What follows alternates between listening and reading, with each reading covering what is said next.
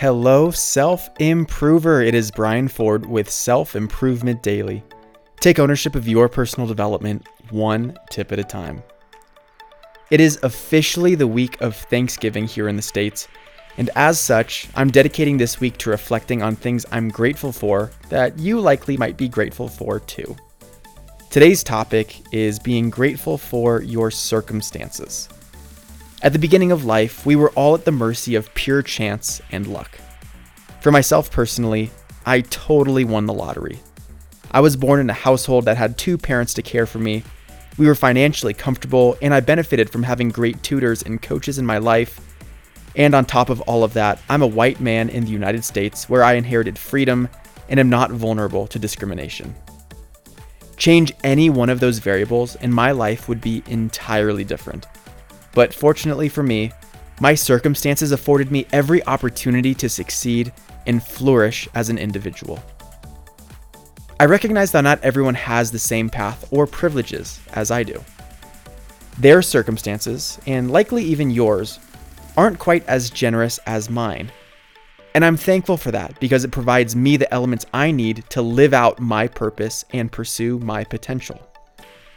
I see that of the 7.9 billion people on Earth, I was born into circumstances that are in the top 0.01% when it comes to safety, comfort, and support.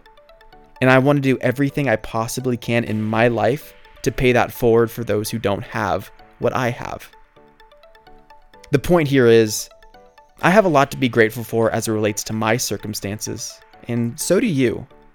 At the very least, you have access to the internet which, according to some statistics I read, 40% of people don't have access to it. That's a serious leg up. Then, if you have family members who care for you, you live in a developed country, and you were born with the capacities to be independent, you have so much opportunity to make what you want in life. That's really special. I encourage you to think about how different things could be if you were born into different circumstances like if you were born into poverty or war, and to use that as the perspective you need to contextualize your life. You might see how trivial your problems are compared to what they could be, and find contentment in how things unfolded for you. It's something worth being grateful for. And the best thing you can do to pay respects to your circumstances is to appreciate them and to do as much as you possibly can with them. Thank you for listening and I'll see you next time on Self Improvement Daily.